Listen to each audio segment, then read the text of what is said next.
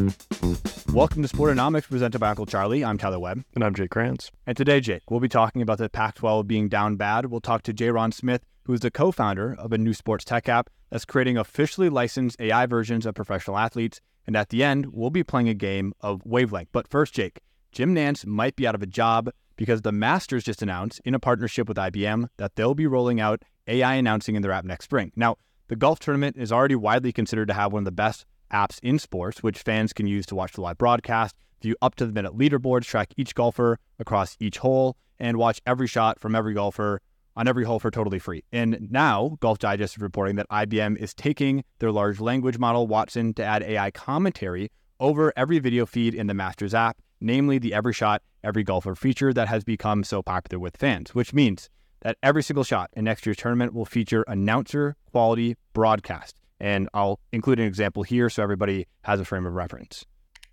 Straka, 28 years old from Austria, is going to hit from the pine straw on hole one.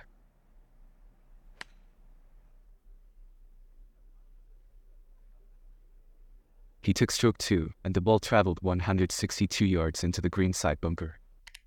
Now, clearly, AI isn't taking Jim Nantz's job anytime soon, but apparently it will be able to impressively curate each person's specific broadcast by, quote, varying up sentence structure and factoids based on what they've already said in an attempt to keep viewers engaged. And the AI will also be used for fantasy and gambling applications right in the app as it's able to accurately predict a golfer's score within two to three shots about 70% of the time by collecting 30 points of data from each shot, including fist pumps, waves, and crowd response to take into account factors like momentum. So, Jake, I want to ask you is AI coming for our job as podcasters next?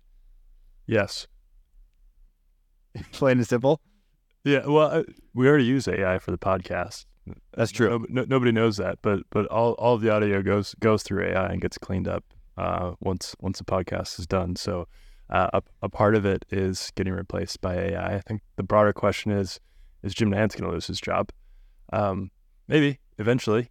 Uh, it, it is crazy to think about, and I think everybody thought that this AI and uh, all the automation stuff um, and the the language models were going to only impact like the um, industrial like, jobs. Yeah, sure. Uh, like yeah, l- sure. Lower level, like uh, like non uh, like non creative jobs.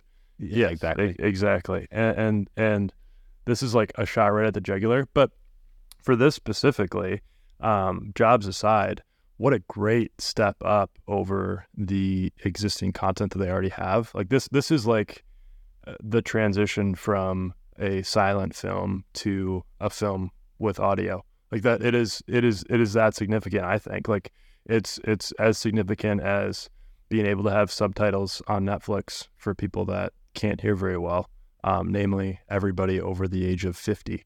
Um, sure. Like my, my grandparents wouldn't be able to watch Netflix if it weren't for subtitles. And I think a lot of people prefer to watch stuff with subtitles for when they're on the go or when they aren't really able to hear something certain super well if there's a lot of background noise. And so being able to have the audio layered over the play that's happening is extremely important. And I think it makes the most sense to have it happen in golf first. Like it is, it is in a lot of ways an unstructured game, but the same thing happens pretty much on every every shot um, for the most part. Like you know the ball is going to be hit in some direction. You know that it's going to go onto the fairway, onto the green, into a bunker, or into the water, into the rough, and then you know who's who's hitting it. And so being able to take all those data points and build them into um, something audible is, is is really substantial for them, and I think it adds a lot to the viewership experience because if they didn't have AI, they would have to have somebody dedicated to covering every single shot from a broadcast perspective, which is just really difficult to do unless you have one person that's focused on each individual golfer. So you'd have, let's say there's 40 golfers, you have 40 individual commentators or broadcasters, which would be a crazy thing to do from a budgetary perspective. So, sure. Um, will, will this replace Jim Nantz? Probably not. Um, he's he's one of a kind, and will always have a position. But will it replace the 18 other people or 30 other people that don't already exist? Sure. I don't know. Like I, I don't know if that's really replacing. It just it just adds value to the end experience for somebody. Yeah i think there's a couple directions to go with this. I, I think I'll end with the broader conversation of what this means for broadcasters because Jake, I saw Sam Brief a little up in arms on Twitter about this, who's a you know broadcaster for the Chicago Dogs, and I do think there is probably a bit of uh, an affront against broadcasters, or that they feel that this technology is presenting. I think from a media perspective, you described it a little bit. This is a great way for a brand like the Masters. Um, Wimbledon has also used this. A brand called the European Athletic Teams Championship uh, has also used this to perform some of the more tedious or lower profile, or do some of the more tedious and lower profile announcing jobs. And I think it just helps raise the floor of the content that these brands can offer. So whereas before, I think the Masters is a great example just because of how uh, great and and how like holistic their app is in terms of the content that you can see. And for a while, you were just watching people hitting golf shots without much context, and that was a cool feature. But I don't think it was probably a really valuable part of the Masters media library, just because it was like a they seem sort of like throwaway clips. But now you can, even if you're raising the value of these clips by adding AI announcing by 25 percent, you, you've just created a slightly more valuable, you know, piece of your pro, uh, media portfolio in, in, a sense. And so I think early on, that's what this technology is going to provide. I, I, don't think we're ever going to see in our lifetime, if I had to guess, the replacement of a Jim Nantz or a Joe Buck level announcer because I think they just have become too pivotal, too pivotal to the sports that we watch and the channels that we watch and like how we identify as sports fans. Like I think they're too central still to our viewing experience, but for the parts of our viewing experience that are ancillary, you know, we're talking about the every shot on the Masters app or these lower yeah. profile Wimbledon matches. I, I think they provide enough increase in value that brands will continue to lean into this. Yeah, absolutely. And and, and for from like a broadcaster standpoint, I'm not a broadcaster. I, I totally understand what Sam's concerns might be, but at the end of the day, like nobody will ever stop technology. It will continue to innovate unless there is some like legal infrastructure put in place that prevents this from happening. It will happen. And even if that happens, like even if there is legal infrastructure put in place or laws that prevent it from happening, over time people will realize the cost saving that that is is inside of the technology and that will loosen up the laws and inevitably the technology will win again. And so if I were a broadcaster, I would be thinking about, okay, um, one, first of all, it's not going to replace what I do, but this could really be a great tool that I could utilize. And it's not there yet, but at some yeah. point, at some point, you're going to have a one man crew that could really benefit from somebody that can do color or uh, a color person that could really benefit by having somebody that can do play by play. And for a, a team that's not able to afford both, or a team that wants to pull in the voice of Joe Buck from back in the day, like 40 years from now, they say, hey, we want to have Joe Buck on this thing, but he's dead and gone or he's retired at that point, like you'll be able to do that, which I think is really fascinating um, and will continue to provide value for the sports viewership experience. And, and it, it doesn't eliminate the the job of of somebody else. It just adds another layer to the entertainment experience that somebody gets as a fan. Yeah, I, I, don't even think the announcers are on the front line here of their jobs being lost. I think it's probably people that work in the production truck and people that are you know switching on a on a switchboard or you know zooming in and out in cameras like the the backdrop of this technology as it was described in the Golf Digest article is that the inputs that this AI is able to receive and the decisions it's able to make from that are really impressive. And I don't think it again replaces what announcers do but I do think it is able to cut to action based on all of these data points. It, you know it describes like fist pumps and crowd reactions. It's able it's even able to quantify in some regard like momentum of a golfer. And so you could start like having the AI hone in or tell you where you should hone your attention. And that starts to strip away the value of somebody like a director, you know, somebody that's again like operating the cameras in a in a production truck somewhere. And I, and I think those are the sort of jobs that will probably be lost early on. Uh, but to your point, Jake, like that all serves to from the context of a, a play-by-play announcer, it serves to help the announcer. And,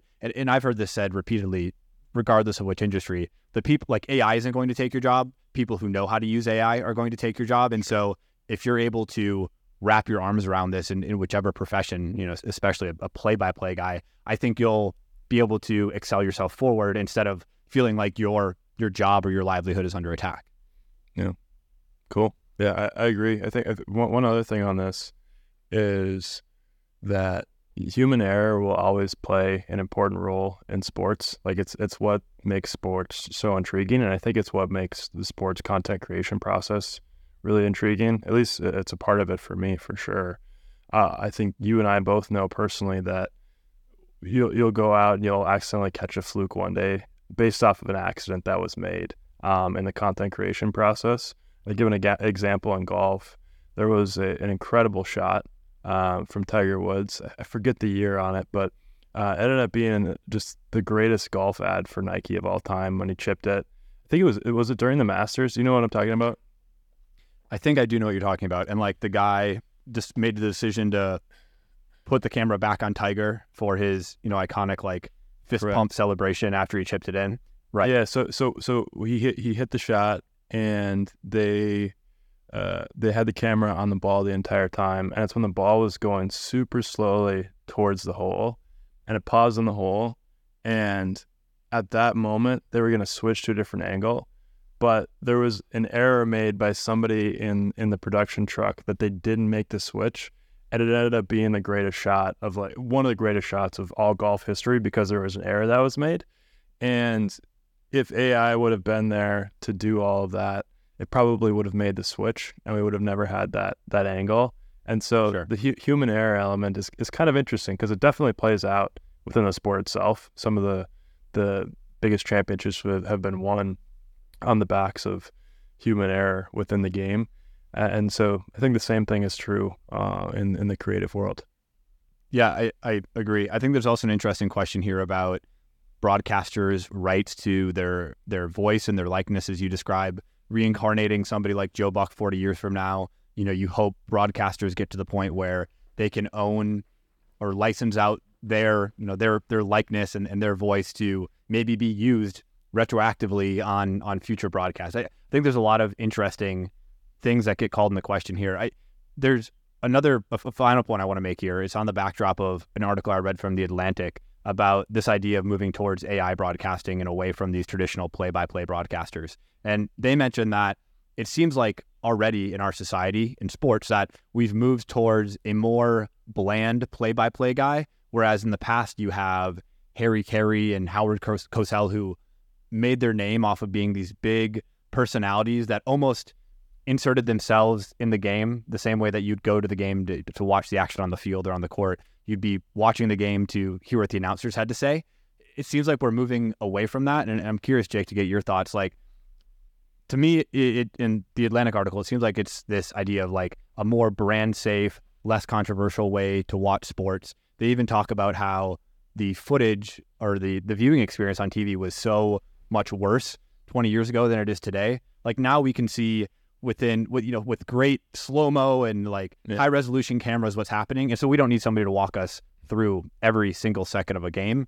Whereas 20, 30 years ago, you maybe needed somebody to take you along because the the video quality wasn't there to where you could really understand what was happening. And so it talks about how this trend towards a more bland broadcaster might lead us into an age where we accept as a society these plain monotone AI like general general general out general generalities. There we go. Generalities. Generalities. Whereas G maybe N E R A. Use a sentence, please. T A S. Yeah. Whereas maybe 40 years ago, we would expect a bigger personality to come from our broadcasters. It was just an interesting trend that I, I thought was worth noting. Yeah. Well, I, I didn't read the article. I just skimmed it just now while you were while you were going through that. I think it's important to note the argument that they're trying to make, and it's also important to note the sport that they're talking about.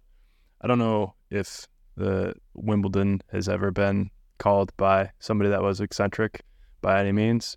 I think the the counter to that is like look at one a few of the biggest properties in all of sports, the most recognizable ones right now, the ones with the the most amount of viewership and engagement. Um, Jomboy is one of them that comes to mind, and that's certainly out there. And it's not it's not live coverage, albeit like it's not it's not live coverage of the games, but people like that.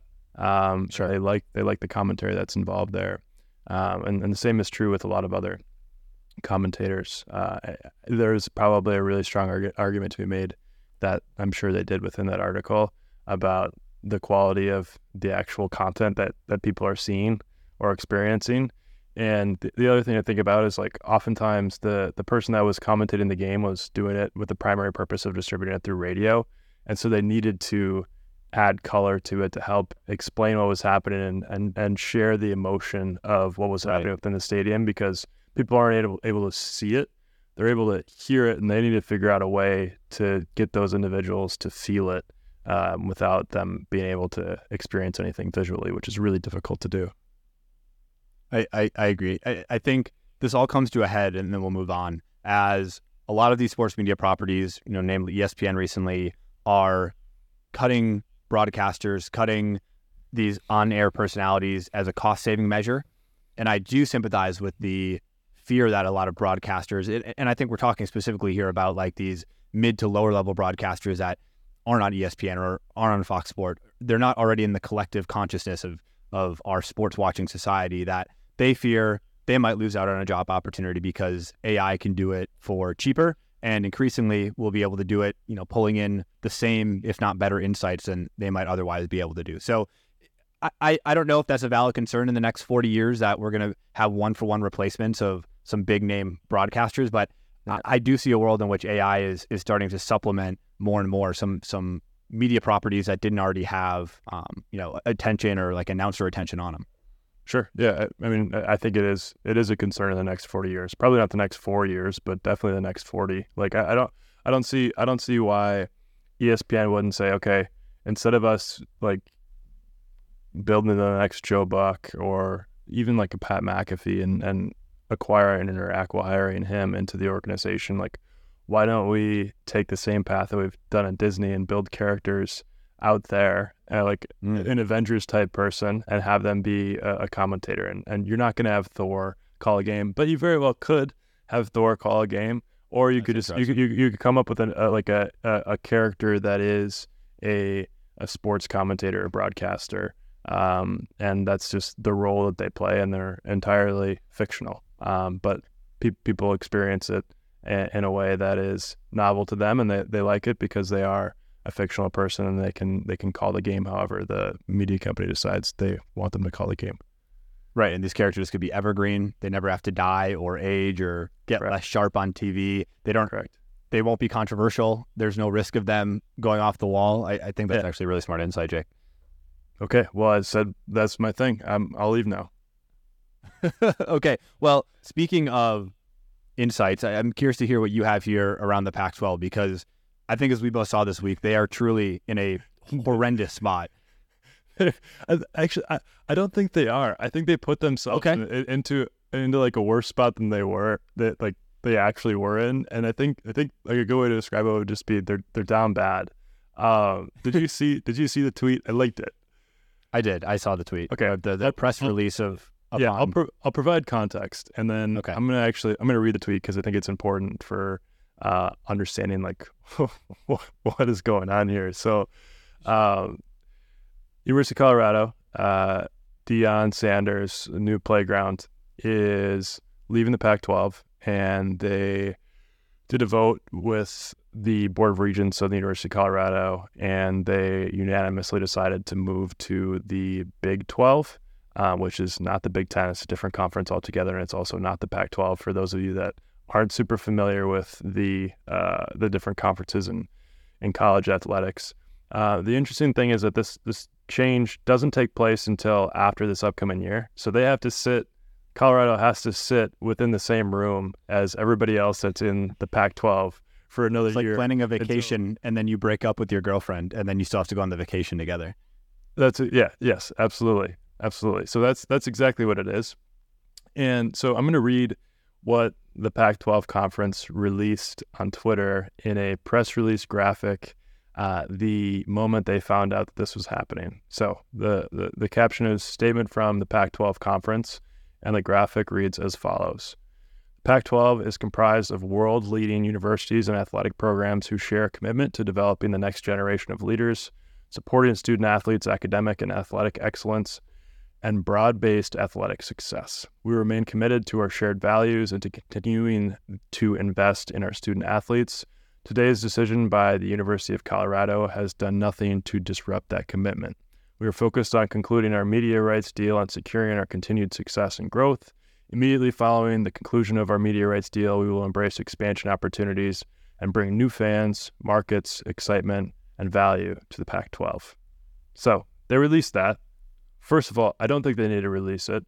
And to layer on some additional context uh, around why they may have released this, is that they are trying to figure out their broadcast and distribution rights deal uh, for the next seemingly five to 10 years, just like every other major conference is across the college landscape. And now there's a lot of uncertainty for them around which team is going to be playing in the Pac 12 in lieu of the University of Colorado. Uh, I really don't think that they needed to do this this press release. If you if you flip through the uh, replies and quotes, it like it is all just like Pac-12 is extremely down bad. It's it, there's so many clips from uh, Michael Scott doing bad speeches in the office. There's there's clips of uh, the kid in the back of the the school bus from The Simpsons saying "I'm in danger." Like they're just it is it was just a really goofy move by them to to release something like that. Um, and I, I just don't understand why they would want to to go about it that way. So I just I want to get your thoughts on this first of all, and then we could talk a little bit more about the broader landscape of college athletics if you want to. I don't know if I completely agree with the fact that they shouldn't have done that. It, it almost seems worse, and I get what you mean from a being a hyper being hyper online, like you know maybe putting out a tweet which is an alley oop for you to get dunked on by everybody isn't a great idea, but they also need to make some acknowledgement of the fact that one of their now higher profile member schools just jumped ship. Uh, yep. It almost seems like a, a, a, weak position if they just let it happen without acknowledging it because, you know, what you understand about a lot of these conferences, especially as this realignment happens, is that they're built on trust between the members. And as that trust starts to erode, it erodes quickly and it erodes almost in an instant, it seems like. And you could go from having really strong conference affiliations to once you start to pick off these big brands, the UCLA, the USC, now Colorado, that the Pac 12 stands on exponentially weaker footing than it did two years ago because of this erosion in, in trust between its members. So I think trying to reaffirm, however futile the attempt, uh, the Pac 12 has to go out there and say, like, our mission does not change. You know, what we stand for does not change because they have to try to reinstate some of that trust amongst the, the, the schools that remain in the Pac 12. Right. I don't disagree with that. I think it, it, it just, it, it, was really funny to see it. is, it is, is, is, is what I was thinking about. The second thing I started to think about is how the role of like a college athletics conference has changed over the last hundred years. And so when they initially got started, I think the Pac-12 was in the early 1900s when it was uh, when it was unified as a conference. Their primary responsibility was to create a schedule, to set up a conference tournament for each of the sports, and to supply the referees and officials for whatever event that was taking place. Now they still do all of those things, but they've become like this interesting aggregator of resources and deal making. And so uh, you'll see the media rights deals that are being signed are not being signed on a college by college basis. Rather, they're signed on a conference by conference basis. And so, Big Ten, as an example, like they are home to hundreds and hundreds of millions of dollars. I think it's $800 million is what they generated last year for their member schools. Um, they, they, they, they are that for um, all the, the colleges within their organization. Uh, and the interesting thing is like as those numbers continue to increase and they're able to subsidize any travel costs that exist, I think that the concept of a a college athletics conference being geographically based is kind of going out the window. Um, I agree. Like if you if you have a conference that can generate eight hundred million dollars in a single year for the ten schools or twelve schools that are within it, like forget about travel costs. You you go out and you find the next biggest school that can add another hundred or two hundred million dollars to that broadcast deal, and you try to get them to, to come aboard. And so I don't I don't think there's any reason why um, we should think that the Big Ten won't have a school in Florida, uh, just as a random example, in it at some point in the next 25 years. Uh, I do think that these things happen very very slowly and Hmm. there is still a lot of like brand affiliation between the individual schools and the actual conferences that they play within. Um, Col- Colorado is probably an edge case, but like me, me personally, when I think of the Big Ten, I know I know just about every school that plays within it, and I think it would be really weird if like a Minnesota or a Wisconsin or an Iowa were playing in the SEC. Um, that said, like soften me up and give me some good media uh, and, and and cheap access to games for the next thirty years, and maybe my my heart will change. Yeah, I mean, the obvious and immediate counterpoint to what you just said is that UCLA and USC are now in the Big Ten, and that seems like such a square peg into a round hole, but it's going to happen. And as you describe, I think it's part of this softening process. I, I will push back against this idea that this is something that happened slowly because I think, especially in the last three years, we've seen a real acceleration in the consolidation of these conferences, and I Mm. and I think in the next ten years we're we're going to see probably the the pinnacle of consolidation, which I might assume to mean there's one large conference with all of the really good schools, or maybe at the very least two large conferences. I think the Big Ten and the SEC sort of stand to be the two remaining conferences um, that are consolidated with all the teams. And I think your point, Jake, about like the the purpose of these conferences is is a really good one because now they act as a middleman. And I've been thinking about this idea of like middlemen and their need to exist for for a while now. I think as we come into this age of like democratized media and the fact that you can get content anywhere without having to go through traditional channels. Um, a, a lot of considerations are now being made in other areas of life, not media related, that serve to say like, okay, why do we have to do things this way? You know, like the Pac-12 is a great example. They in 2012 moved headquarters into San Francisco, and between 2012 and 2021 paid something like 75 million dollars in this really bougie downtown San Francisco office space. Mhm. And I think part of the unraveling of the Pac-12 is like, okay, like we serve to fund this institution that's supposed to be acting on our behalf, you know, us Mhm. being the schools. And now all of a sudden we see schools willing to move and, and break this traditional brand loyalty they had with their conferences beforehand. And they're getting paid even more money because of it. You see the Big, Twi- the, the Big Ten and the SEC signing these record media deals, which have Mhm. distributions in the 60, 70, close to $100 million per year per school range. And there's like this legacy institution like the Pac 12 conference, which is getting fat and bloated and not serving its members. And I, I think there's this sentiment of like, why do these middlemen have to exist? And so I think there's going to be this like parsing out of really ineffective middlemen. And I think the SEC or the, the Pac 12 is a great example of this, where, okay, you're no longer serving our interest as a collective, you know, university group. We're going to go jump ship and find somewhere else. And I do see the point where that thought process gets taken to such an extent that we might only, like I say, exist in a world where there's two major college football conferences and they have all of the bargaining power. And I, I think an inevitable conclusion to that is there's just one college football conference in which you know, all the teams are like comprised in this league. And, and I've described this before. I, I think privatization is inevitable for college football where it's just taken out of this amateurism facade entirely where we stop making up like college athletes shouldn't be getting paid millions of dollars and like these aren't billion dollar businesses in their own right and they need to be affiliated with some amateurism model because we have all this brand loyalty to our schools and universities like there will still be fans for college football even if these players get paid and there's like this super league structure that exists outside of the traditional conferences and i just think that's the point we're going to end up at and it all stems from this idea of questioning the middleman and why there even needs to exist this bloat in the first place. Yeah. So two thoughts on that. The the, the first thought is okay, all, all those factors in play, what what allows a collegiate athletic conference to differentiate from another collegiate athletic conference? Before, the only thing they were really dif- differentiated on was geography. Like the teams the teams just played together because they were closest to to each other and so now they're starting to add on like all of these these services, these programs, these media rights deals. They're consolidating a lot of the deal flow at the the the conference level. And so I'm curious to know your thoughts on like how you see that changing.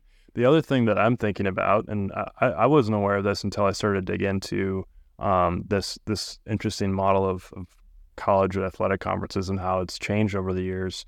But the way that uh, rule creation and enforcement changes within the NCAA is there are uh, there's there's a lot of checks and balances in place, and there's a lot of bureaucracy, and that's that's why I think this process is going to probably go a little bit slower than than you might think, Ty. But the the Division One level, there's the the Power Five conferences, and they all vote on any rule changes or enforcement protocols that they want to see throughout all of the other conferences. And so I'm I'm, I'm going to be really interested to see what happens if those Power Five schools consolidate into four or three conferences as opposed to the five of them that as as they as they currently sit um, right now, and what that does to a lot of the smaller conferences. And so, like as a UCLA um, or USC joins the Big Ten, like that that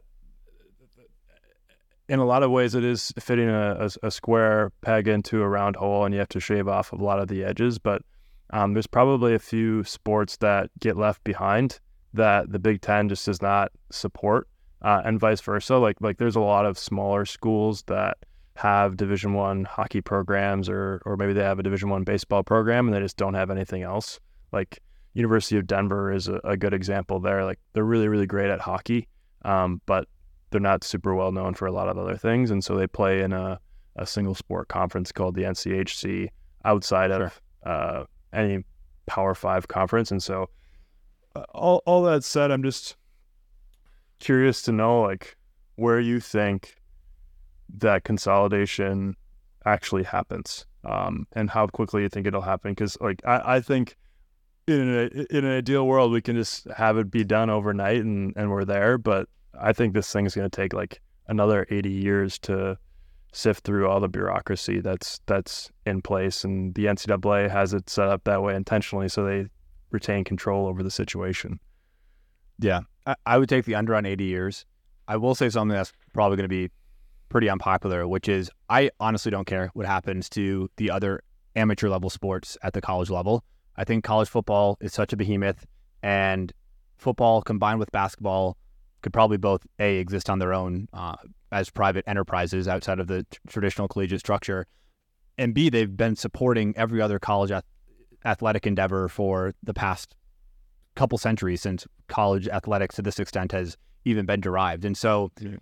It might be unpopular to say I don't care what happens to the non-sustaining or the mm-hmm. non-revenue driving sports, but I honestly don't care what happens. I I think it could be good to strip away some of these really bloated parts of universities and hold some people accountable that maybe haven't been held accountable in the past to either make these sports revenue driving or b equate the level of tuition that these universities are charging to some sort of value in extracurricular experience. So what I mean by that is, you know, we see tuition rise far past the rate of inflation without a seemingly consummate rise in experience for students. I, I, think a lot of people would agree with that. But at the same time, I think if we took away college football and college basketball from these universities, which is a revenue driving crutch that they've been able to lean on, I think it would force them to reconsider how they prioritize spending back down towards these extracurricular sports and force them to see if, you know, do you see value in sports like baseball or wrestling or women's soccer, you know, sports that probably don't drive the university a ton of revenue, but they could invest in if they wanted to. And right now, that's not a difficult decision because their athletic departments on the back of basketball and football drive millions, hundreds of millions of dollars every single year. But, and honestly, if we get to the point where these universities say, you know what, we want to keep increasing revenue, we want to keep putting spend towards officials and bureaucracy and raise the price without increasing the experience, and we're going to let these sports go by the wayside, good. And let those universities be exposed for what is, in my opinion, being greedy and, and not investing back into the college experience. And you know, I, I I just think that as we see consolidation happen, and I think part of that consolidation leads to the extraction of these revenue driving sports, we're going to see universities have to put their money where their mouth is with the other non revenue driving sports. And that might mean cutting a lot of amateur level athletics. And I think I'm okay with that in, in the grand scheme of things because of what that means for um, you know the the perseverance of college football, college basketball, and the ability for universities to actually back up what they claim their value proposition is. Yeah, how do you how do you feel like a, a university will get disconnected from the revenue line item that a, a, a their football team brings in? Like even if the privatization takes place, like you can't just pull it outside of the university and say all right, we're private now. Like that's just that's just not how it's going to work. Like I feel like the, the motto would be, it's a private it's a private organization, but the uh, the revenue driven from it goes right back into the university, and you you kind of have the same problem where you're just like there, there's no change there from like a operating perspective, except for it's outside and they can run a little bit more freely, so they can maximize the amount of money they can make. Like, oh, how do you how do you feel those two things get disconnected that so they can focus back on the college aspect of it?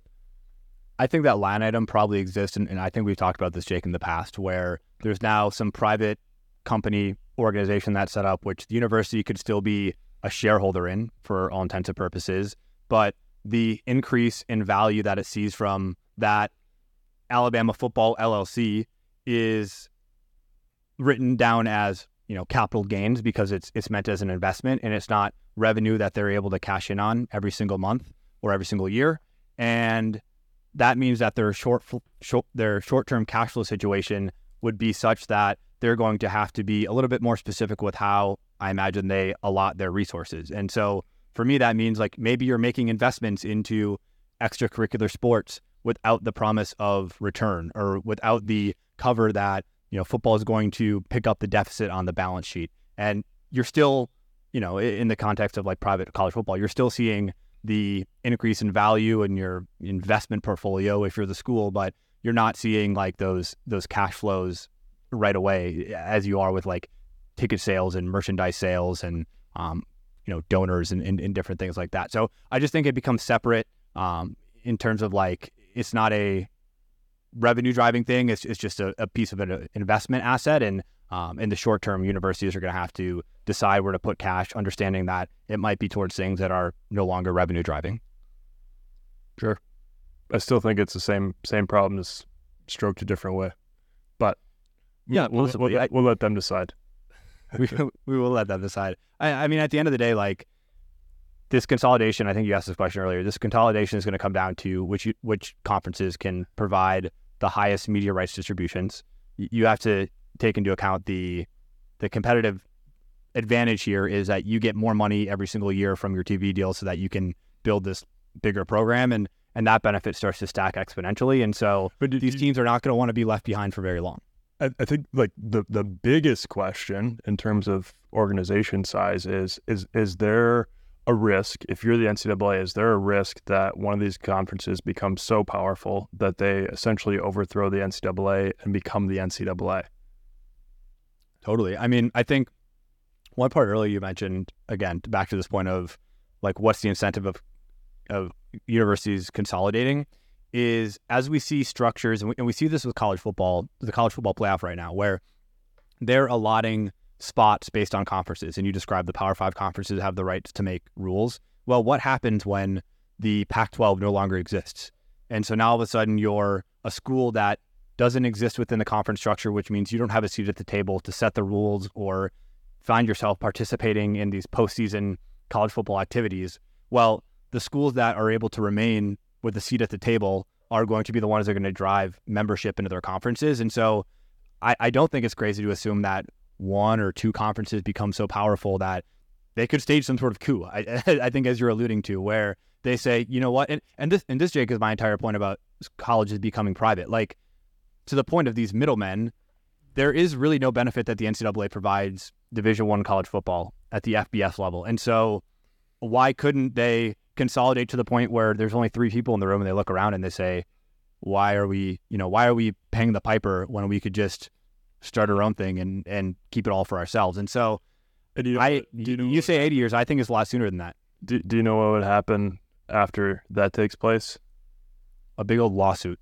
Well, that would happen all the way through, and I'm sure it's happening now. Like I, I wouldn't be surprised if the, the, the there's litigation that's that's about to happen or has already started. But I think that it, it all just is a never ending process of bundling and unbundling. And if there was a, right. if there was a conference that came to power and decided to overthrow the NCAA, five, 10, 15 years after that, people would decide, hey, we don't like it this way anymore. Let's create another conference to rival this. Right. And then you would end up with the same structure that we've had for the last like 30 years. And then we'll come back into a unified structure at some point as well, and then we'll just continue to bundle and unbundle and and ride the wave of that. At the end of the day, I don't think it really matters because I think from a financial perspective, the money will still flow through the universities.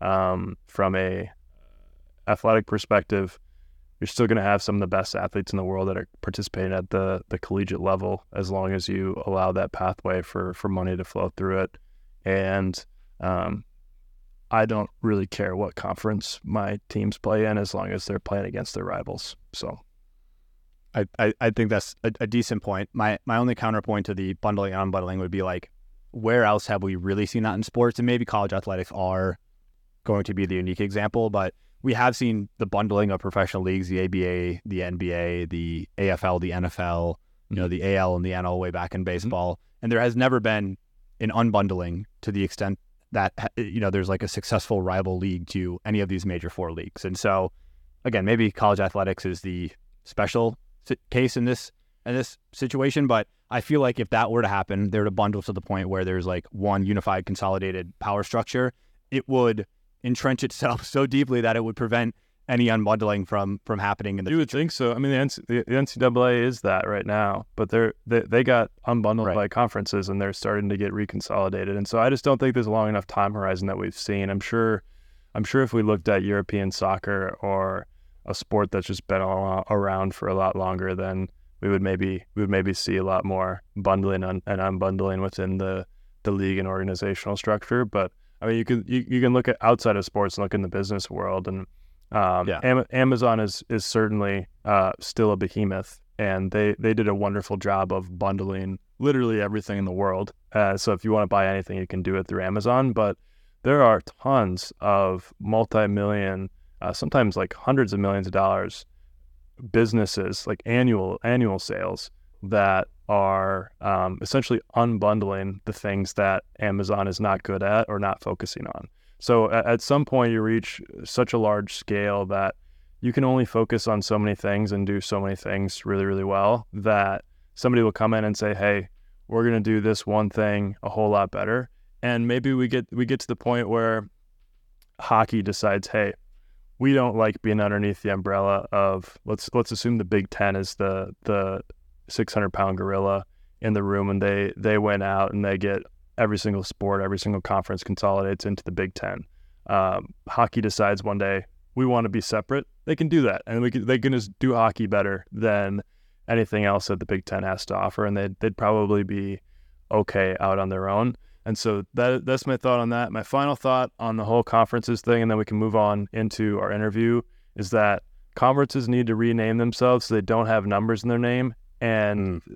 They need to make it a lot less confusing for me because I have no idea. Like I just I, I can't comprehend that there's more than than ten teams at any given point within the Big Ten or the Pac-12 no longer has 12 teams when it used to have 14. Like, why would you put a number in your name? First of all, second of all, have have a little bit of originality. Like South, Southeast Conference, that that makes sense. They're in the Southeast. That's great. That's almost that's also limiting because they're not able to pick off schools outside of the Southeast.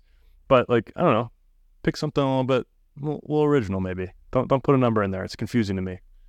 Your point is well taken, and maybe we'll see some creative names happening. You we heard of things like the alliance that was supposed to be happening between the SEC and the Big Ten. So maybe we'll get creative with some of these. Uh, if you remember, the Big Ten the divisions used to be called the the Legends and the uh, Legends in the League or something. I don't know. They're not they're not going to come up with names. So your your point is well taken. You let me know. I, am here. Uh, give me. Okay. I got. I'll give you. Give you ten ideas. You'll, you'll get it. To, you'll get it to the right people. You'll, you'll yeah. get it to the right people. Yeah, I, I of will. Uh, I will. I'm happy to to jot down some names. Um, and I'm I'm just I'd be more than more than happy to do that. But like Big Ten and Big Twelve, like why would you if you knew the Big Ten was a thing or you knew the Big Twelve was a thing, why would you name your conference the the opposite? Like why would you? I just don't know. I don't I don't understand. All right we're we're we're rambling now at this point, but yeah. but I, I was just thinking about that. So, anyways. All right. Well, let's bring on our guest now, Jeron Smith. So, Jake, it's actually kind of perfect that at the beginning of the episode that we talked about AI because Jeron just co-founded an app called Air that's leaning heavily into the use of AI for athletes. Now, full disclosure, I am partnering with Air on some content, but I'm also genuinely interested in the applications of this kind of tech as it pertains to athletes, fans, and brands. Now, Jeron himself is a wildly interesting person with a background in sports, tech, and politics. Early in his career, he served as the White House Deputy Director of Digital Initiatives for Barack Obama in his second term. He went on to be the CMO of SC30 Inc., which is Steph Curry's media investment and philanthropy enterprise. And now, as a co founder of Air, Jeron is exploring how athletes can harness emerging technologies to help them grow the value of their own brands. Jeron has some great thoughts around athletes as enterprises and businesses, and I'm excited for you all to listen to our conversation about where sports and tech is headed. Enjoy. So, Jeron, I read the article that uh, you had in, in, in Sports Business Journal, and you talk about how this endorsement model for athletes is antiquated. And this is something that you know I've thought a lot about, especially as it pertains to the Golden State Warriors and how that's kind of seeped in seemingly through the rest of the league. Can you talk a little bit about the endorsement model traditionally as it's set up for athletes? What about that doesn't work today? Yeah, absolutely. So the endorsement model as it's set up uh, currently, one, it starts with like the infrastructure of an athlete. Start with an agent. You hire an agent. Agent typically gets about four percent of your on court and somewhere between ten and twenty percent of your off court. Um, at one point, uh, contracts were not as structured as they are today. So that agent and their relationships and their expertise was needed to go in and negotiate, you know, the specifics and the quantity of the of that deal, and then, you know, to go out and get you some endorsement deals. Um, in that former day, there wasn't as much on court compensation as there as there is today. So that endorsement money was used to subsidize income, and sometimes players would make more off the court than they would make on the court. So it made it very necessary. In today's time, um, these contracts are are bigger than many mid-sized companies, and and therefore, um, if if uh, if the revenue is bigger than a mid-sized company, you have to look at that athlete as an enterprise, structure it, um, look at it, and conduct it as such. Okay, so, so you're essentially saying, so I can have a, a comprehensive understanding that the athletes are getting paid so much on the court that eh, eh, I, I almost see it, and correct me if I'm wrong here, like they're open now to take maybe greater risks on their off the court dealings. Like they don't have to play it as safe with the, you know, check up front on a, you know, subway commercial. They can maybe delay the returns of some sort of investment, as you describe in their enterprise, yeah. because they're making so much money. Am I understanding that correctly? Yeah, I think that's accurate. I would say one because they're making so much money. It's not going to be easy to get an athlete to do four eight hour shoots over the course of a year for a million dollars, right? It's not that's not as interesting. I think secondarily, okay, you have you have typically that four percent goes to this agency who has this these resources that are spread out against a collection of athletes. That's kind of what that four percent for is for, in addition to negotiating the contract, et cetera, et cetera. However, at this point, because one that's not as necessary because the contracts are structured, you could be using whether you want to keep giving that agency the four percent or or cut it down to two and then take another take the other two percent. You could be using those millions of, of dollars of excess to set up your enterprise, your CEO, your CMO, your COO, your chief investment officer, et cetera, to then um, grow the pie, growing growing the pie off the court from an endorsement lens is no longer going to be adequate if you look at the disparity in contract versus off the court. You have to literally grow, grow the enterprise. Yeah, I mean that makes a lot of sense. Like it, it, seems like when you think about it like that, intuitively, a subway marketing budget has not grown consummate to what NBA contracts have grown in the last twenty years. You know what exactly. I mean? Like they, they, they've outpaced it. So I, I, think that's interesting. Was so you worked with Steph Curry um, right. on his, on his on his enterprise um, SC30 in you working with Steph, was there a deal, you know, maybe an investment opportunity that opened up his eyes to that discrepancy between an investment and a traditional endorsement? Yeah, I would say standing up unanimous from an endorsement. I mean, from an enterprise standpoint, was like super critical and help like helping all of us see like the holistic nature of what it means to to stand up an enterprise. Right, SC30 was his whole co, and across that whole co was partnerships, endorsements, uh, philanthropy, and media. Um, that media bucket was where unanimous stood. Uh, and then when you start to when you look at the the business of Hollywood and starting to produce shows that then are syndicated in other countries and create residuals, et cetera. Um, the whole goal and the name of the game is to make money when you're sleeping, right? So when you when you when you're an athlete and you're playing basketball, you're getting paid for you know getting out there, you know, playing in the games, going to practice, doing your whole thing. For for you have to be doing what you do. But like when your when your enterprise starts to move, and you can make money in your sleep, hence a show or a tech platform or whatever the case might be, things start to things start to to move in the right direction. Yeah, I, I almost equate it to if an executive at Apple, let's say Tim Cook, takes a year off, the value of Apple is still going to increase the time that he's away. If Steph Curry takes a year off of playing, the value of his brand is probably going to diminish a little bit. And maybe not for Steph Curry because he's now become this transcendental right. player and figure in sports, but for 95% of athletes, that's probably true. Do you do you like see that there is a certain level, maybe confirm or or deny this that if an athlete like takes some time off, like the endorsement deals stop coming in. You know, these like ability to this ability to monetize your brand in the traditional sense stops coming in. Am I thinking about that correctly? Yeah, I think that's I think that's accurate, right? Uh, playing the game, being on court, performing at a really high level. The NBA media machine is super sophisticated. Uh, they, uh, you know, you on Twitter they call it the script, right? It's like a, yeah, it's like it's like a reality show. So that uh, that media machine uh, drives eyeballs and grows the brands of of athletes. So yeah, naturally you take a step away from that machine, and you can kind of see what transpires with many retired players.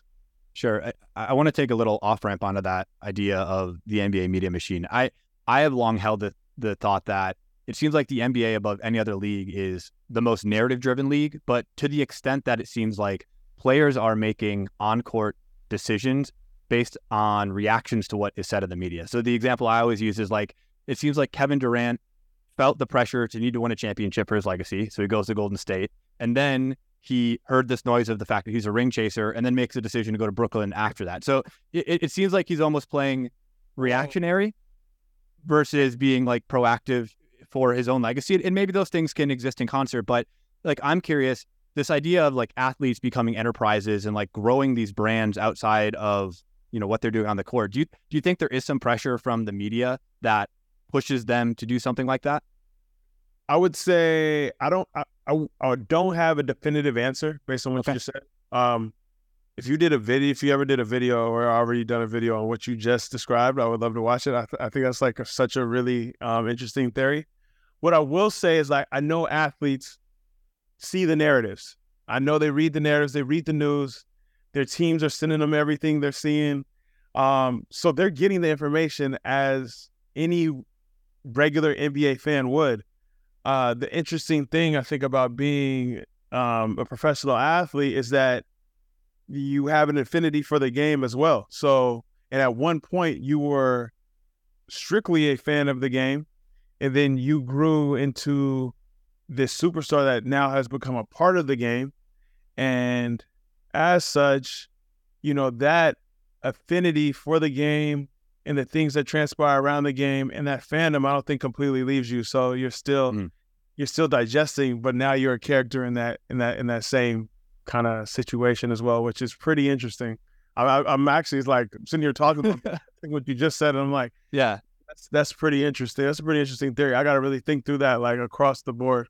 It, it is like as you described too. It's like the ultimate soap opera in which the people almost know that they're in the soap opera and that they have the ability to like change the storylines. And so there yeah. there almost seems to be a lot of this like meta ness happening in which Kevin Durant is commenting on things that are, you know, happening to him. And he's it's just like mean, it's obviously not just Kevin Durant, but there's a lot of interplay between the media and the NBA more so than than any other league. And I think it's like it, it really seems to me to have an effect over the on the court product more than any other professional league. It's it's so interesting. One of my favorite shows um, from a from a story driven narrative story arc perspective is The Wire. I think they did such a great job with that show. And you know, media meets politics meets like street drug dealers, and uh, you know that whole that whole kind of ecosystem and interconnectedness. And the way you just described the interplay between the media and athletes and decision making, I'm like, hmm, there's there's definitely a show in there. Um, there's just the premise of a of a scripted television show in there. I'm just like digesting. That's interesting. I think so. So I, I see a, a third element of this interplay as we describe between media and players come into the fold as we talk about these enterprises with athletes. And I think that was first identified for me through this Silicon Valley connection between the Golden State Warriors, specifically Andre Iguodala, and then later on Steph Curry, and, and like their their off the court dealings. And so I want to hear from you. Like, how do you think Steph's proximity to Silicon Valley played a role in him building out his enterprises? Do you think it set him ahead of anybody? Do you think that proximity to a place like Silicon Valley is even important for players these days to grow their off court brands and enterprises? I don't think it's critical um, tech VC, the tech VC world is pretty is pretty globalized. Uh, these players, as I mentioned, are enterprises, and the information is going to get to them. Now, the velocity by which it gets to them, and the velocity by which they have access and that information is delivered, is probably um, a bit more uh, is a bit faster uh, because you know uh, I would be interested in seeing the stat on this, but there's got to be the most billionaires at Golden State Warriors games versus any other arena in the sure. in the country. So um, it's all there and there for the taking, access to the deals, knowing which deals are most viable, and then the ability to get into those deals. So I would say there's definitely an advantage, but you also have to want to take take advantage of that advantage, which obviously Andre Iguodala has done an excellent job with, and as well as uh, a plethora of other other individuals. But um, Andre also did the work. He did the research. He sat in the rooms uh, and kind of learned the venture capital game. This is a total aside, but I, I, always think about this dynamic. This is probably back in the '90s where it felt like, or I, I heard that it felt like basketball players want to be rappers and rappers want to be basketball players. Do you think that's evolving now to where athletes want to be VCs and VCs want to have the notoriety of of athletes because it seems like as you describe these billionaires are sitting courtside at the Golden State Warriors games like that now holds a certain level of prestige that maybe it didn't 10 years ago do you, do you see athletes sort of aspiring to be like this VC level or, or considered to be in that crowd yeah I would say at one point I wouldn't say it's as prevalent at the current moment uh, I think people across different verticals definitely want to be athletes. I think that's that that remains true um, across different eras. However, I would say the league seems to be pretty trendy to me. So mm. At times, just want to be VCs and dominate the investment game. At times, just want to be executive producers and dominate the film and television game. At times, want to dominate the endorsement game. Um, it it it, it kind of varies based on what some of the bigger athletes in the space are being successful at and those narratives that are being driven almost back to your point that you just alluded to it's like yeah hey this seems this is the conversation and let me try to be a part of that conversation or even be dominant in that conversation sure so. So, I mean, we, we talk about this, you know, building of enterprises like it is a new thing. And I think to the extent that like media and philanthropy and sitting at like a cap table are involved, this is pretty new. But as far back as Michael Jordan with Nike, like we saw athletes getting equity deals, um, like, you know, all along in the NBA. While that was has always been true for the top five, 1% of, of athletes, what do you think this new era of equity deals, of, of building enterprises means for the rest of the 95% of athletes. You, you mentioned at the very beginning that there's more money in the NBA now than ever before. You know, I'm sure the ninth guy off the bench on the Milwaukee Bucks is probably making more than 80% of the league did in the, you know, in the 1990s. So eh, what do you think this new ecosystem means for all of the, you know, quote unquote regular athletes that aren't the Stephs, LeBrons, KDs of the world? Yeah, I mean, one there is more money in the league naturally there's more media attention on the league. The media deals are going to get bigger and bigger. Uh, you no longer have to play in one of the key cities to get the attention necessary to like grow your brand, etc. But you know, my mom used to say nothing changes under the sun. I don't know if it's evolved to the point where I, I think it's still some of the lesser known athletes just have to work harder to kind of build that off the court business, build their brand off the court, and and grow their enterprise value versus some of the most reputable players on court. It's it, it's going to tend to come a little easier. Sure. Do you see this having any downstream effects for youth sports, you know, college athletics as we see the, the rise of NIL deals? Like what what applications will this have eh, eh, for younger players and maybe especially in the context of social media because it, it seems like now and i'm just going to give you another one of my wild theories yeah. which is you can you can be a famous basketball player without being very good at basketball you know you could be a top 100 prospect and be really good at making tiktok content and be widely considered in the public zeitgeist as being like a, a top basketball player but you know in reality you're you're not one of the best i think the Cavinder twins are a great example they play at miami they're they have a really good understanding of social media, but they don't score more than, you know, 12 points a game each. You know what I mean? So yeah. it's like there's this discrepancy between talent and popularity. Maybe loop that into this whole idea of how these enterprises can start at a younger age for athletes.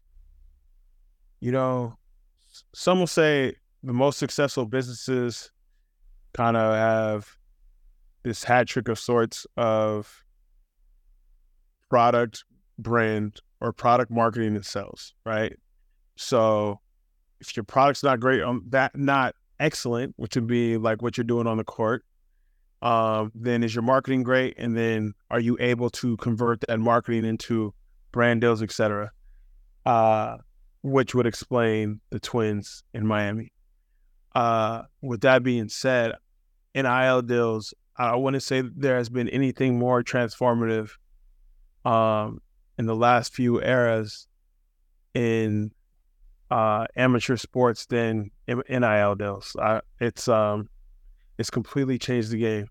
Uh, to be 17, 18, 19, 20 and have the potential of bringing in that type of money, uh, I think it, there's some there's some positive aspects and pieces to that and what that athlete can do for themselves, for the for their for their family, get a head start on building that enterprise potential, et cetera. But but also part of what allows an athlete to become great is that hunger, is the desire to get to the to the next level, to create uh, long term earning and value for themselves, which for most people in society um, is an escalating process. It's it's a little more by more, a little more by more by more, uh, and to kind of get rewarded uh, at that level before getting to the professional level, it, it remains to be seen what that means for for athletics and youth athletics specifically. Sure. Uh, to round out this conversation, do you find as you, you know, identify these athlete social circles, and maybe this comes back to our conversation about how media plays into all of this. Do you find that it's now required that athletes have these sort of enterprises built up? Like, is, is this now a form of status for athletes where before maybe it was having a signature shoe and now it's having, you know, one of these companies like like Steph has?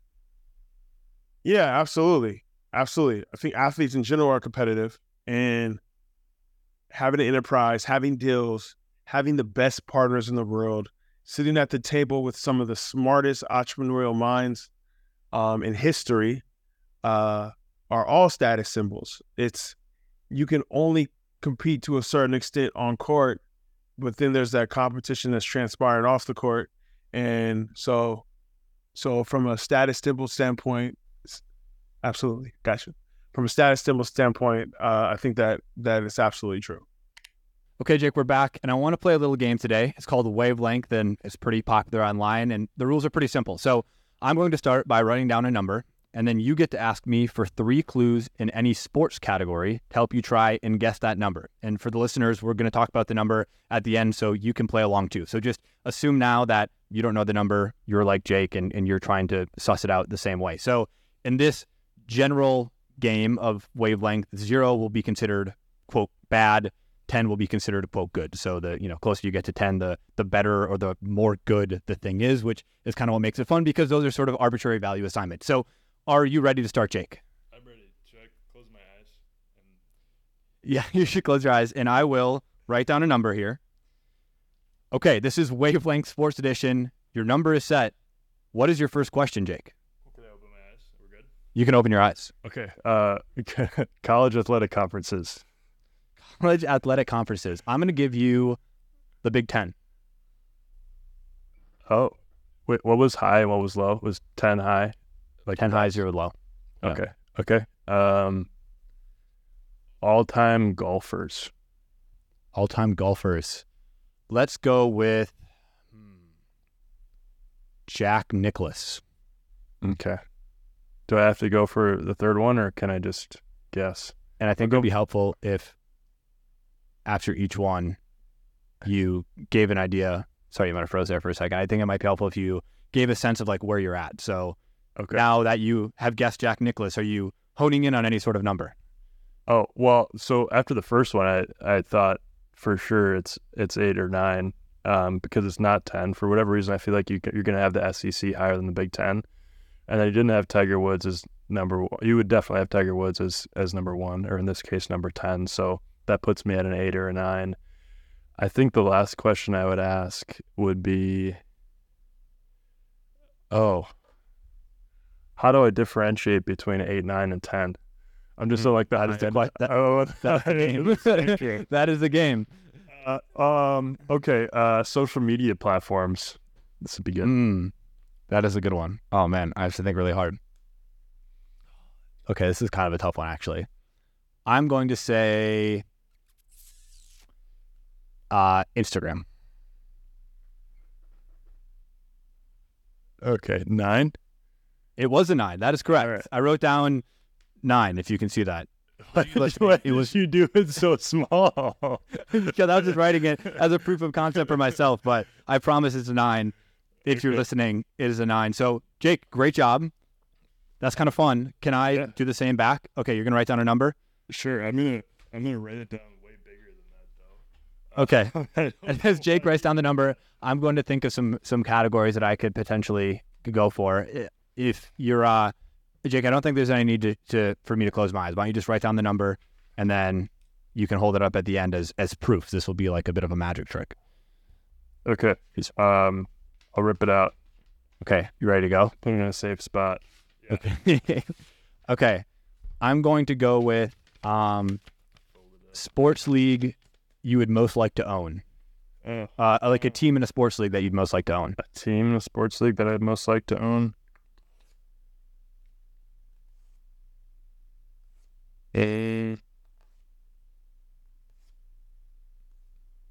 Probably just thinking Baseball, MLB.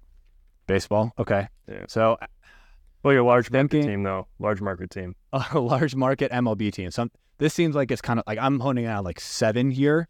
Maybe a, I think j- based on our our draft, you are not a big fan of of baseball, so I'm gonna go like five, six, or seven.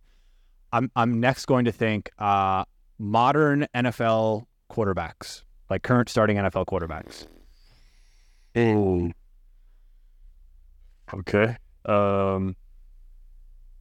And frankly, you and I don't talk much about the rankings that we have for NFL quarterbacks. Yeah, But come up closer to your mic, Jake. I kind of read you like a book on the last one, so maybe maybe maybe it's gonna be okay. I would say like um like uh Jared Herbert. You mean just, Justin you mean Jared. Goff or just Justin I mean Herbert? Justin Okay. Herbert. Justin Herbert. Sunshine. Justin Herbert. I call him Sunshine. I've never called him by his actual name before. Got it. Now I'm thinking, well, this is this is the issue. I I wish I had more of an intimate knowledge of where you felt quarterbacks laid in in the top 32. I feel like a lot of people consider him to be definitely top 15, probably top 10. Um, Jared Herbert. It's a sports podcast, by the way. Um, As far as whereas the, business, as far as business. yeah, sports business. So before where I was going five, six, or seven, I'm I think I'm gonna hone in on six. I feel like, but I, I do want to parse out because I'm I'm kind of leaning seven. So I'm I'm gonna try to give. I want to try to get something that's gonna be higher up in in the in the seven, eight, nine range to see if I can maybe push this number up a little bit. Okay. Why don't we go with do do do? Spellings of quarterback names? Yeah, I, just, I had no idea. No idea. Um, why don't we go with if you could equate this to a TV slot in which a sport might be aired? Does that make sense? It does. I also have no idea how to pick that. Uh, I'd say like a one, probably like a Thursday evening. Okay, like a Thursday night game. Okay, okay. I think that pushed it up for me. I think I'm going. Well, now I'm thinking in the context of NFL, like Thursday night's like prime time, but in the context of other sports, it's like the night before the weekend. I'm still gonna go se- I, seven is my answer. I can't read it. Is, is that a seven? Seven. It's backwards. Oh my goodness. Seven. Yeah. That's Oh my goodness. Wow, that's great. Out, Jake. We're kind I'm of funny. kind of addicted to this game. We have to do this every week. If we can do it again right now, if you want to, I don't. I don't care. Okay, like, you know what? We have some time. Let's do let's do one more. I'm gonna I'll start again. i I'll write down a number. Just don't make me pick a quarterback again. okay, you're you're asking for clues now though. I'm writing down a number. Uh, okay, got it. I think I know what your number is. I'm gonna write down what I think your number is right now, and Okay. and then we can go through the rigmarole of answering all these questions. But I have right. feeling I know exactly what you picked already, which Okay, is go ahead. which is insane. Um.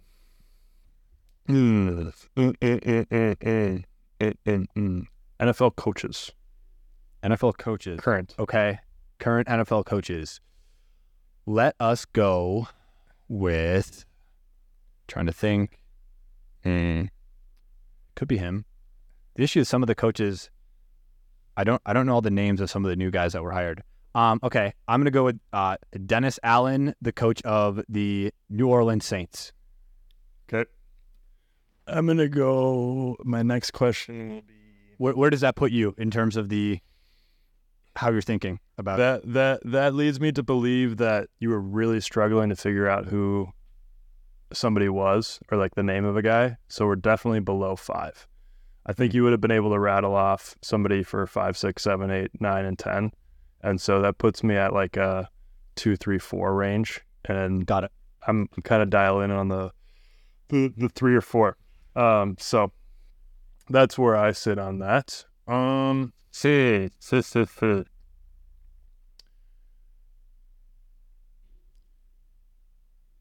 Fringe sports, maybe not fringe. Fringe is not the right word, but emerging sports. Emerging sports. I got what you mean. Um, for emerging sports, let's go with ultimate frisbee. Okay, I should have clarified my question. I guess I d- Like- now now I'm really confused because I have no idea. Wait, I have no idea. clarify, clar- clarify, clarify, clarify. I think I know you're. Were you talking In- about in like? the chance of their success in the long term? I'm gonna still go ultimate frisbee. Okay. All right. So that's good to know. Um, hmm. But if anybody's listening that would like to work with us, who works in ultimate frisbee, we're happy to. We're happy. You know to what? The the uh, above where Jake thinks you are. yeah. Well, you you said it. I didn't say it. Um, the the uh, the league that does ultimate frisbee actually does like a phenomenal job. Uh, The on- AUL, they do. yeah on on the uh, the social side of things also on just the general production side of things but we're we're off on a tangent now at this point um I, i'll say um uh cities with professional sports teams in them Cities with professional sports teams in them. I'm going. Do you mean like the quality of the teams or like the, the qual- quality of the cities Okay, the quality. like a the- place you'd want to go see a game Mm, okay. Um, let's say Jacksonville. oh man see the entire time i had you at a three But you Okay. saying Jacksonville trickles me up to a four, maybe. But I'm gonna say three because I put you on a three, and I have no idea what you ended up putting. I made Jake, you you way dirty up. dog. I put a three. Yeah, I'm not kidding. I'm not kidding. that was that kinda- was insane. I I read you like a book right away. We should one of these, we should play poker because I could uh, I could take you to the cleaners. Actually, Alejandro was a professional poker player. I don't know if I told you that, but You, I think I was there when he when he mentioned it, which Yeah. kind of tracks. That Yeah. that checks out. Yeah. Okay. Um, that's a little too inside baseball. We're just like Yeah. name dropping clients, like first name basis only. Um, okay, what? Why don't you write down a number? Write down a number. I'm not gonna. I'm not gonna play the the second part of the game where I try to guess your number. Was just was that insane or what? Was that I- insane? I don't mean to like discredit your accomplishment, but for some reason I also I feel like through is kind of predictable. Maybe it was because like I- we just It's a it's literally a one in ten chance.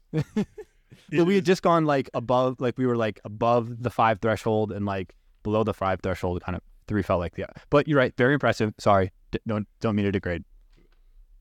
Well, let's not let's not forget that that happened. Right. Let's not forget that that happened. Okay. Do you have a number? I do have a number. Okay.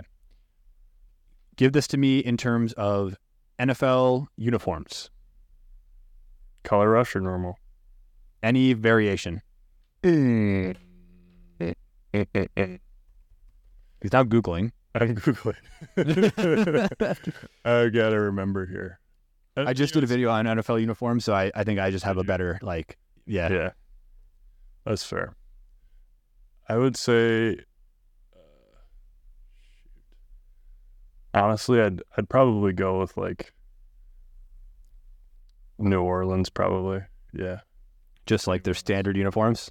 yeah, just a standard uniform. That that to me is that's an above average uniform to me. Their colors are great. I think they're just the design's clean. I've never seen them do anything that's like totally out of pocket.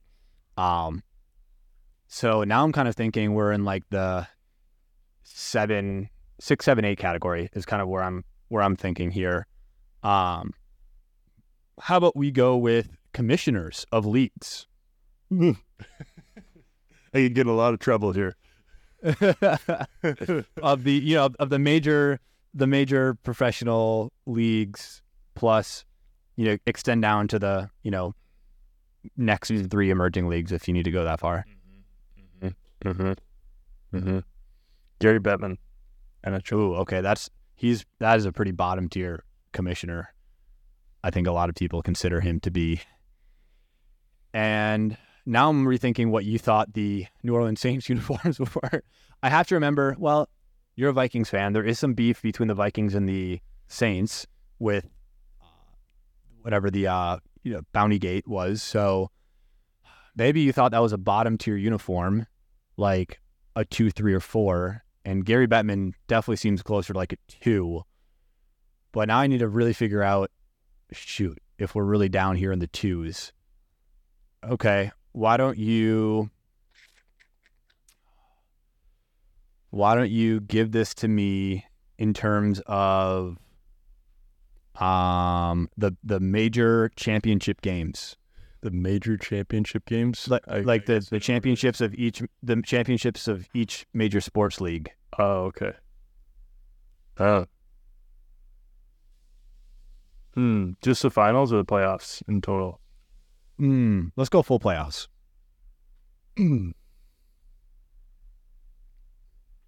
sort of looking for a Man, this is interesting. answer here. The full playoff. Oh man. Gives me a bottom tier answer. I'm gonna go with two, three, or four. I really like the Saints uniforms, so seems like we that was our first that was a departure for us. I am really struggling with with responding to this. Can so what I think it's the best way to do this is like assume the biggest sports that like of all sports because like I, I could go to like a random second or third tier sports and say sport and say like those playoffs are the worst, but I'm not but I'm not going to do that. Or I could go to the, the Okay. I could go to like I could go to a different one and say they're the best. Um, I'll say baseball, Major League Baseball, MLB playoffs. But that one's pretty good though. So now that's I feel that's kind of counters my but it's it's now I'm thinking if I felt like the Saints uniforms were already in the middle tier and then Gary Bettman's like lower I'm gonna go with four is my final Mhm. guess. So let me let me unpack your your thought process, and then I'll explain explain to you how I got to to the number that I got at. So Okay. Saints uniforms, not good.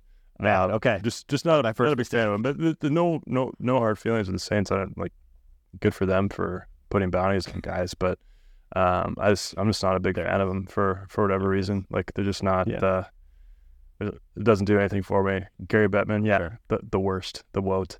Um, and I, I really struggle with the playoffs. I like hockey a lot, so you got you got to read you got to read the guy a little bit, maybe. Um, right. So so I just love I love the NHL playoffs, and I was I almost said NFL because I was trying to remember like which playoff games I, I watched, and once once our once my team's out of it, then I don't pay attention until the Super Bowl. So I kind of dropped it off for me, but maybe that's just because we don't ever have any success in the playoffs. So I did it on three. Okay, that's pretty close. I think we uh that's the beauty of the game. I thought that you were much higher on the Saints uniforms than I pre- than you were, and we we found our way back down. Gary Bettman catching some strays along the way, but you know what? Yeah. Probably nothing he hasn't heard before. I, I do I do love a good boo when a commissioner comes out for a draft. Yeah, nothing like that Rob Manfred boo when he got booed and then subsequently cheered when he was going to be leaving the stage. That that has to be one of my favorite clips of all time. Yeah, that's a good one. That's a good one. okay. Well, we'll be back next week with more in sports and business and possibly even some wavelength. Thank you to Aaron Ryan McFarland for producing this episode. We'll see you guys next week.